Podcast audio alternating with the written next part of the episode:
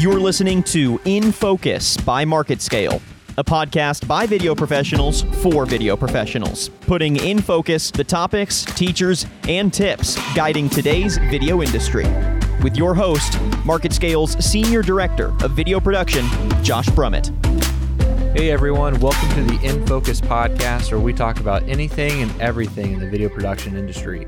Today I have a very special guest with me, Duncan Johnson, an awesome DP out of the Houston area, but he does film and video uh, pretty much worldwide. So he is awesome. I've worked with him on a number of different projects, and the dude just astounds me for everything he does.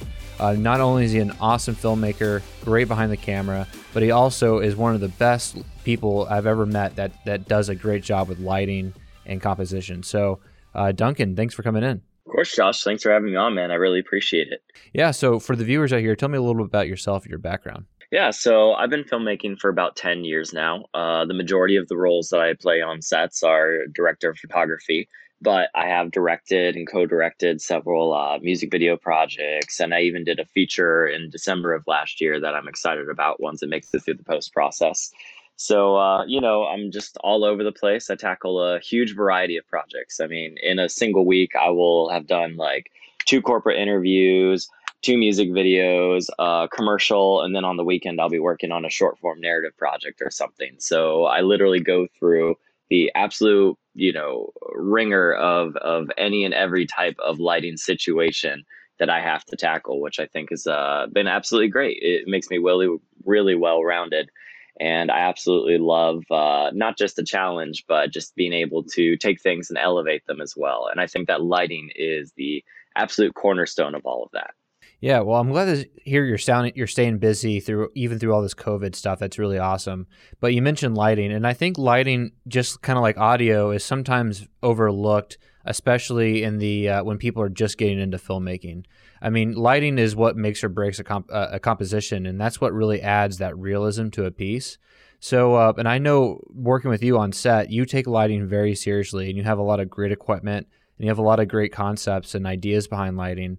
And uh, that's something I really want to gear this conversation towards is is a ma- how to become a master at lighting and what it means to a project. Of course, of course. I mean, to be honest, man, I was really in one of those situations where I was I was doing pretty well in my career as a DP. I was very camera oriented for the first few years. And so I was always thinking, oh, you know, what has the best dynamic range? What has the most resolution? What will give me like the most variety of options? But I kept running into that that point where it's like, well, why doesn't this look as high production value as I would like it to? Like, what am I missing here that will take it to that next level? And then I really, you know, got into it once I was able to have higher end budgets and hire some gaffers. And they really gave me the the one two about, you know, oh well you need a variety of diffusions and oh, what about working with ambient stops and what about sourcing things from practicals and and all of a sudden really expanded my entire just perspective on things to the point that these days, and I mean, I know some DPs will hate that I would say this, but I care so much more about what lighting instruments over what camera or lenses I have present on set.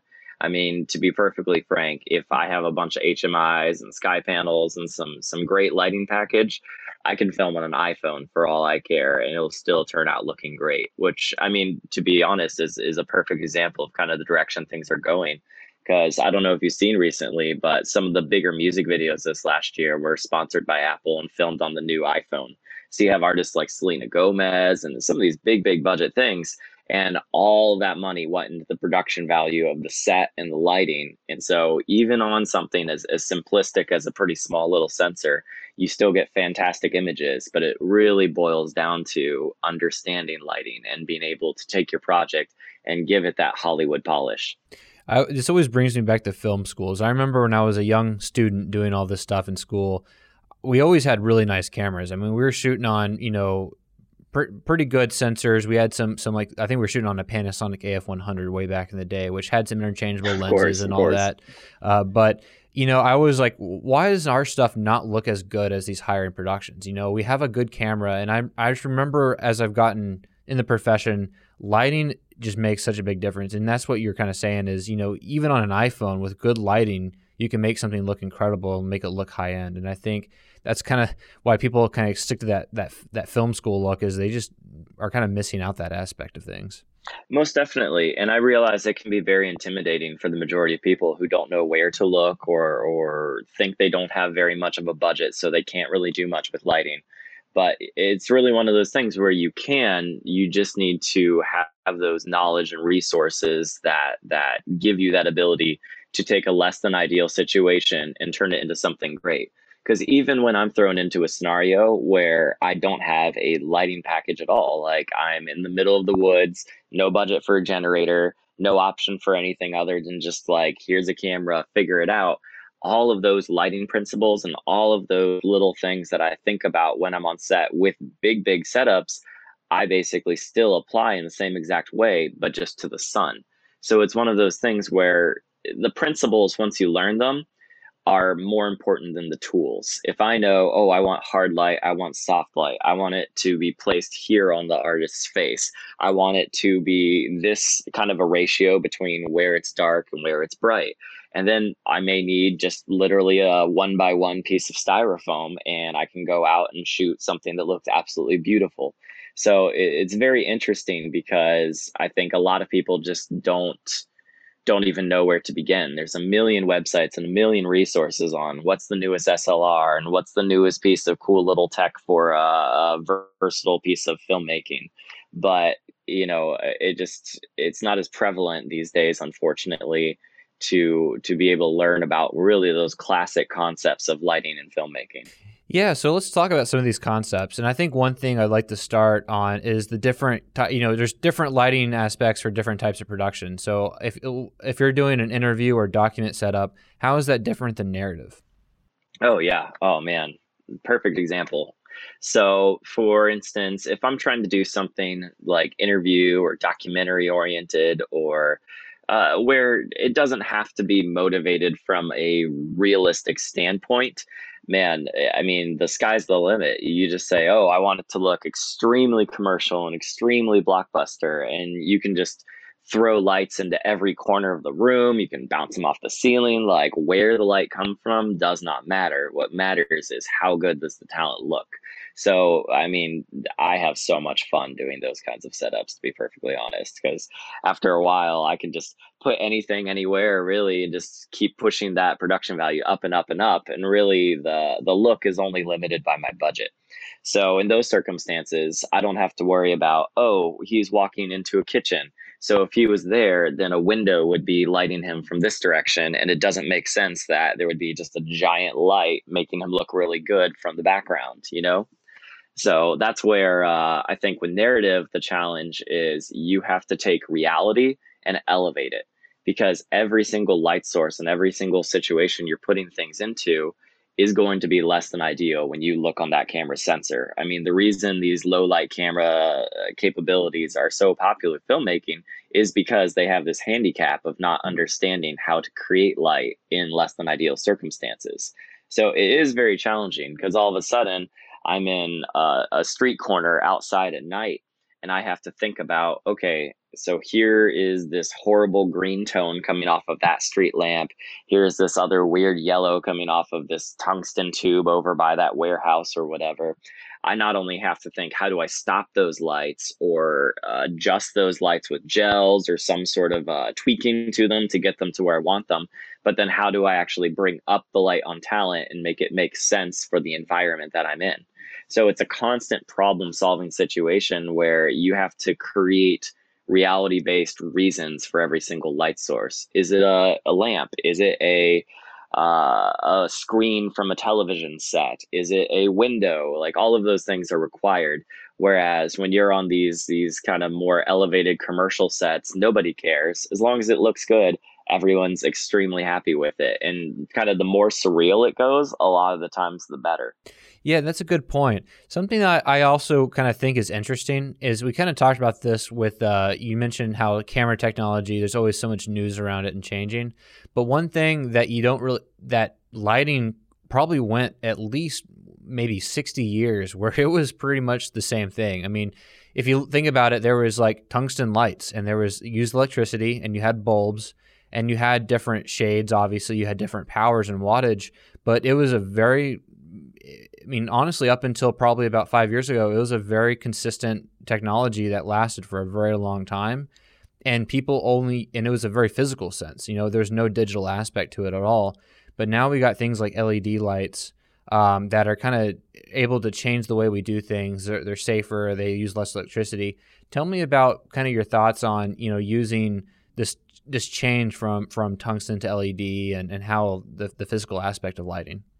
Oh man. So first and foremost, what I think everyone needs to remember, regardless of new lights, old lights, everything else, is that the same principles of lighting apply. If you don't understand and you don't know how to control light, you don't understand lighting colors, temperatures, hardness, softness, you're already going to have a challenge regardless of what kind of fixture of light you are using. A perfect example of, of a really cool blend of technology is actually a shoot I was doing last night. So, in order to go ahead and flood this giant space, this interview space, with a huge blue ambient light, I knew that I honestly didn't have the firepower given the budget to to execute that to turn all of these different walls and the whole ambient space like this deep blue color while keeping the talent color corrected with a nice daylight look. And so what's great is I was actually able to break out a mix of my old 2K tungstens. I mean stuff from Italy from the 1960s I picked up for like two lights for a hundred bucks.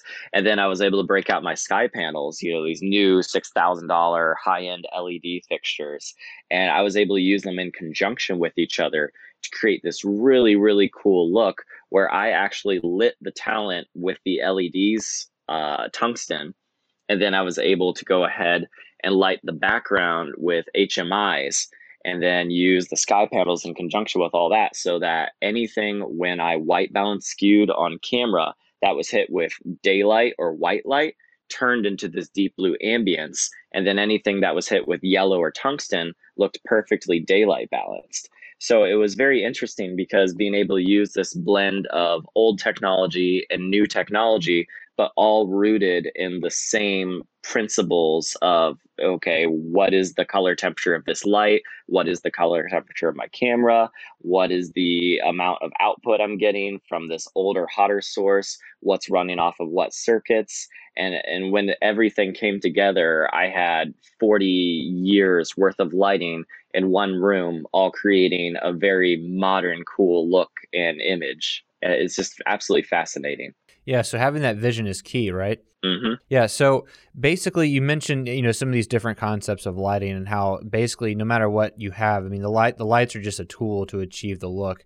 What are some of these concepts that you that you're mentioning, and and how do that kind of relate to everything in the, in the uh, composition? So basically, with tungsten back in the day, you obviously just get one straight color temperature. You're looking at that, you know, 3000, 3200 range. So that deep yellowish tone. And obviously, it was a lot more work, a lot more heat to uh, adjust and change those lights around. You had to use physical gels, they burn up. I mean, it's just not the most user friendly light source. And on top of that, you're limited to what you buy is what you get. And what's fascinating is now with these these different types of technologies, and especially with HMIs, and then eventually LEDs, where we're at now, all of a sudden you can plug a light into the wall and you get five times more power than what you were pulling originally. And instead of this weird yellow tone that you have to match to everything else, now you can have a clean, pure white color. And so that was a huge step forward in that kind of 80s, 90s period where it really exploded with ARRI pushing hard into the HMI world. And now, with all the different LED sources and the ability to do any color and any combination under the rainbow, it's actually opened up a whole new way of thinking.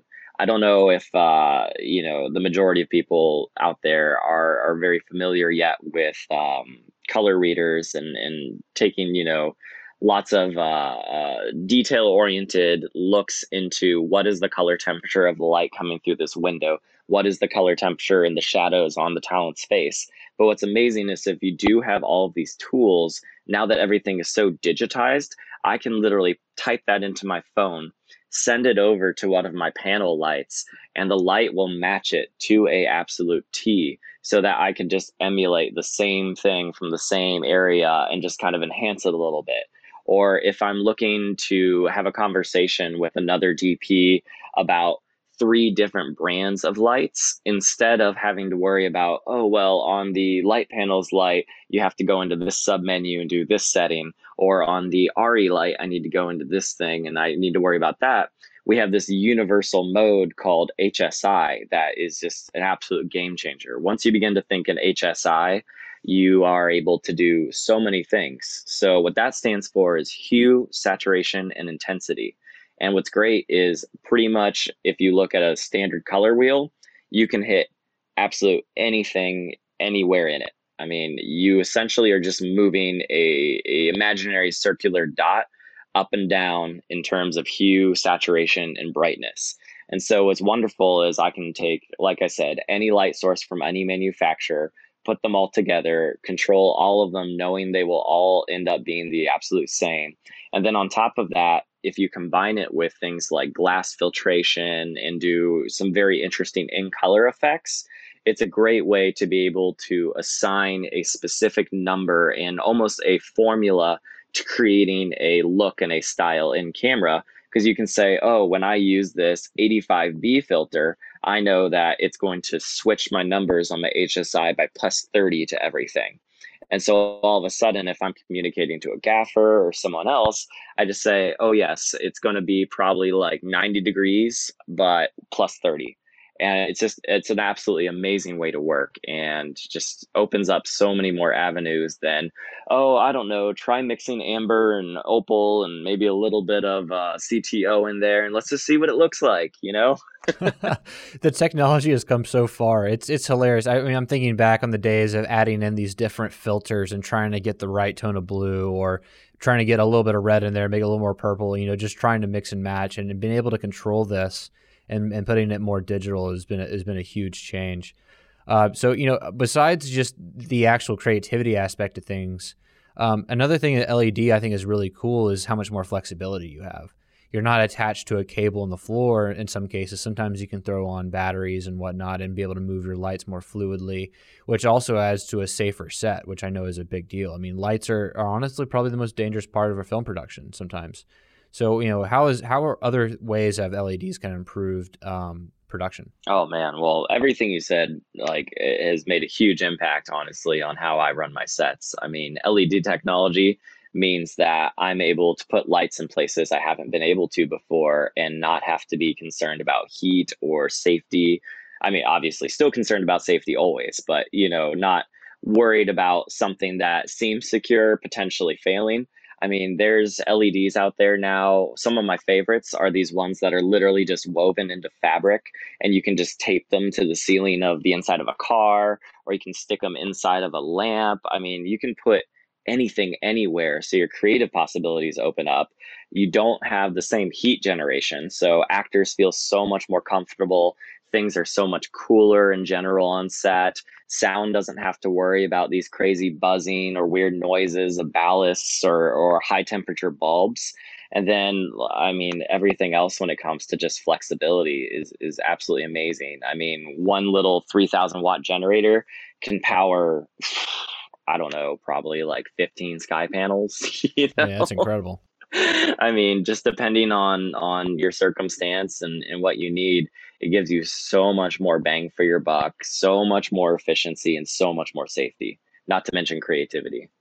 Awesome, and you know, for a lot of the people listening, sometimes they can't afford a brand new LED set of lights. So you know, let's let's talk about a little bit on you know how do you kind of give lighting on a budget? How do you kind of get the right equipment to where you don't have to break the bank and get $6,000 light panels, but basically give yourself a good toolkit to get to help tackle any situation you're in. Oh man, yeah, that's always one of the the funnest things to really get into is just how do I make it work, you know?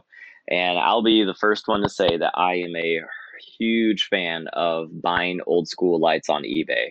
I mean, I have gotten lights that used to be multiple thousands of dollars for, you know, 50, 60 bucks these days. I mean, you can buy the old big tungsten lights, uh, Mole Richardson, ARRI, like brands have been used on super famous sets by huge directors for pennies on the dollar these days. And so if you just know those lighting principles, that's a huge way to get some professional instruments into your kit with with almost absolutely no no concern for budget. And then on top of that, if you're really really in a pinch, we live in the golden age of, of the ability to drive down the street and pick up some some tools to help you light something. I mean, if I need to add a lot of bounce, I can just go to Home Depot and I can buy a four foot by eight foot giant thing of beadboard and it's just a huge white piece of styrofoam I can carry around and create any sort of natural light that I want. If I need to just get some pure, you know, firepower in it and I have 40 bucks in my pocket and it's day of, I can go over there and pick up some LED work lights. And as long as I just have a shower curtain and, you know, some other random like black plastic visqueen or something of that sort, I can turn that source and model it into something really pretty and really beautiful, besides the fact that I spent maybe $55 at Home Depot. So I think again, it really all comes down to the knowledge and the principles and the ability to to understand the concepts of lighting, and then everything becomes a tool. I mean, literally everything. You have no idea how amazing the human skin is when it comes to picking up color and and things from the area around it. I mean, you can be holding a green book and it will literally cast a little bit of a hue on your face that if you're really detail oriented, you'll you'll see these color casts. So it's just very very interesting because I mean, the world is your oyster technically when it comes to lighting once you understand it. Yeah, so and, and I think that brings to a good point on, you know, you're painting you're painting the image with your lighting and I think that's a really cool way to think about it. But, you know, there's so many different ways to do it. I mean, you could you can use you can direct a light straight at someone. You can light up your background. You can ref, you know, use reflection to get a different look of your lighting. You can use diffusion.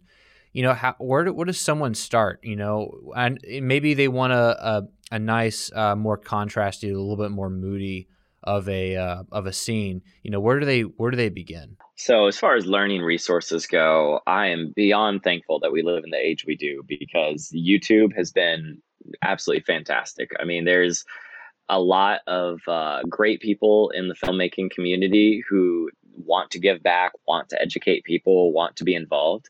So, one of my absolutely favorite free resources is this uh, guy named Luke Servold and he runs a channel on YouTube called Meet the Gaffer. And on that channel, he starts at the absolute basics. He teaches you how do you skin a gel frame, how do you go through and just use, you know, a simple Aputure 300D or, or some of these very modern lights. And then he has his other gaffer friends come in and teach you different aspects and different lighting fixtures and compare things. And then he takes you onto his bigger commercial sets and he gives you a behind the scenes and explains which lights are doing what and why and just to have people like that in the community that you can communicate with i mean the guy has maybe 5000 followers so it's not like he's unreachable. It's just absolutely amazing. So then you saying okay cool. So uh, this guy talks about what he wants to talk about. How do i find out maybe how music videos are done? Or how do i find about how hollywood big budget stuff is done?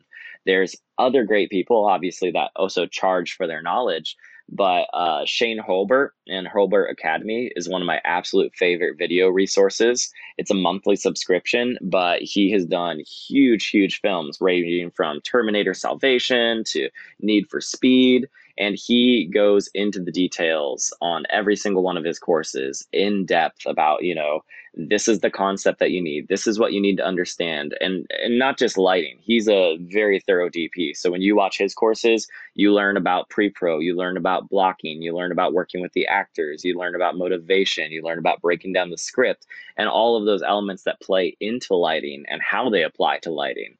So for every single one of his courses of how to shoot a scene I would say lighting takes up almost half of the the content, which is absolutely great. And then there's other people out there uh, like the uh, learncinematography.com.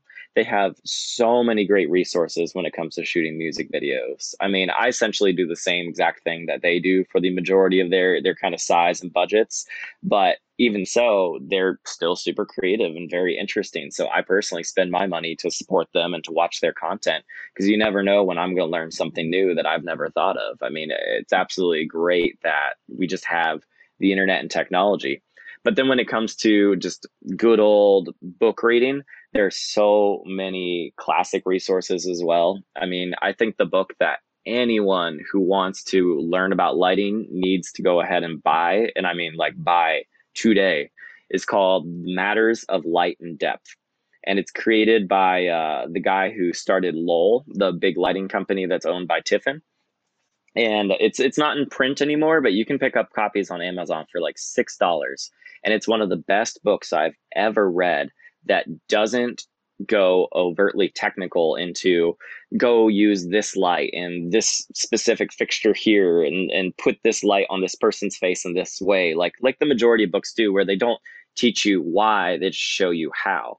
This book is the exact opposite in the sense that every single chapter is saying, well, why would you choose soft light? What does soft light do psychologically to someone? Like, what are some examples where soft light would be perfect for? And then what are the ways you could create it? What are some of the things that make soft light interesting, creative, and how can you be different with soft light? And every single chapter goes like that. It's just a fantastic resource. And then the one last resource I would recommend for anyone who really wants to deep dive is the the Bible of lighting. It's called the Set Lighting Technician's Handbook, and that thing is thick. But if you can get through it, everyone in the industry essentially says you have the knowledge of five years of gaffing under your belt. Uh, I use it more as an encyclopedia where when I need to find something, maybe with like rigging some pulley system I don't know about or learning about a bigger generator system I haven't used before, I'll, I'll turn to a certain chapter. But I mean, even so, just getting through that thing, there's nothing in that book that won't be covered when it comes to lighting. Whatever you need to know, it will be there. That's awesome. Those are some great resources. Uh, Duncan, thank you so much for joining on. I think you gave the viewers a lot of awesome perspective. And um, I, and I know for me, I, that's something I can still work on is lighting. I think lighting is something that you never quite become a, a, a master at, and I think there's always room to improve and learn. So thank you so much for all your great insight over that over that subject and, and other subjects. Of course, Josh. I feel the exact same way every single day and every single set I'm on. I'm I'm learning something new. So I really appreciate you having me on. This was a blast, and uh, I just I hope we have more opportunities to work on some really cool projects in the near future. Oh yeah, for sure. Uh, is there anywhere that people can find you on social to see some of your latest work? Yeah, yeah. Instagram's really where I like to keep everything uh, uh, pretty updated. I post a lot of stories, a lot of behind the scenes. So that's uh, Duncan Johnson D O P. D U N C A N Johnson D O P. Awesome. Well, thank you so much, Duncan. Have a good rest of your day. Thanks, Josh. Appreciate it, man. All right, everyone. Now is our time for our movie review segment with Chase Lee from Real Reviews. Chase, how you doing today? I'm doing pretty well. How about yourself, Josh? Doing good, doing good. So last week we talked about a couple of different movies, uh, pretty pretty far off from each other as far as uh, what they're about. Uh, what do you got? What do you got going for us today? Yeah, so uh, this is actually a perfect segue into what we were talking about last week uh, with the um, uh, the the theaters and everything. And so I saw this last night via link, uh, thanks to Solstice Studios, but is Unhinged, starring Russell Crowe, and um, it is absolutely bonkers. but uh, the reason why I said it's a great segue is because this film is uh, was supposed to come out like in June, then it got pushed to July, and then it's finally coming out August 21st because of you know COVID and everything, and just finding a different release strategy. And this is Solstice Studios, I believe it's their first ever movie in a theater, so what a great and bad time to release the movie. But um, yeah, so this one stars Russell Crowe, and he is an unhinged man in uh, in traffic as a woman and her son kind of cut him off. He rolls down his window, is like, "Are you going to apologize to me, ma'am?" And she you know, says no and she drives off. And so he kind of hunts her down throughout the entire movie. So it's basically road rage to the extreme, uh, kind of in the same vein as what Nicolas Cage or like Bruce Willis do in those straight to DVD movies that you would pick up at Walmart or something. Um, as far as an entertaining movie goes, if you're looking for something that has to do with like mindless action and just like car chase scenes, explosions, Russell Crowe kills a lot of people, so it's like Michael Myers to some degree. Then I think you'll find this movie slightly entertaining. But I I thought it was just okay in terms of the way it was executed. It is entertaining in its stunt work, and it, it does provide some great suspense for this person being an actual threat to this mother and her son. But I had a problem with um, it kind of touching upon mental illness uh, a little bit in the beginning of the film because it doesn't really dive deep into it beyond that point. So we don't know whether we should, you know, uh, you know, look at this movie as entertaining or if it should be more uh, along the lines of um, commentary on people with mental illness. It's so kind of like toes that line, but I just ultimately didn't feel like it delivered in that regard. Uh, if they didn't deliver that in the uh, beginning of the movie, I don't think I would bring this up. But they do bring it up, so I'm going to bring it up in the review. It's not executed well, and when you see what Russell Crowe does in the movie, um, it, it, makes you question whether you should like this movie or not, uh, given what he does. Speaking of Russell Crowe, it is absolutely bananas. It, like I said, if you've ever seen like Nicolas Cage kind of go for it, or John Travolta, or um, Bruce Willis and those like straight to DVD movies, you're going to get something out of it for sure. Um, he is absolutely insane to watch, but it's nice to see someone commit to, to their roles in a movie. So he is a real threat. He is absolutely evil in this movie, but you can definitely tell he um, he tapped into some type of acting energy and he uh, he was able to deliver. it. Everyone else in the job does really well, but you go to see this movie because of Russell Crowe and just the uh, kind of insane stunt work that's going on. But it runs at a brisk 90 minutes, so you know if you are looking for something um, to kind of waste your time on for 90 minutes, it's not a bad one. Just for me personally, it's not something I would want to pick up again. I'd probably give it like a C.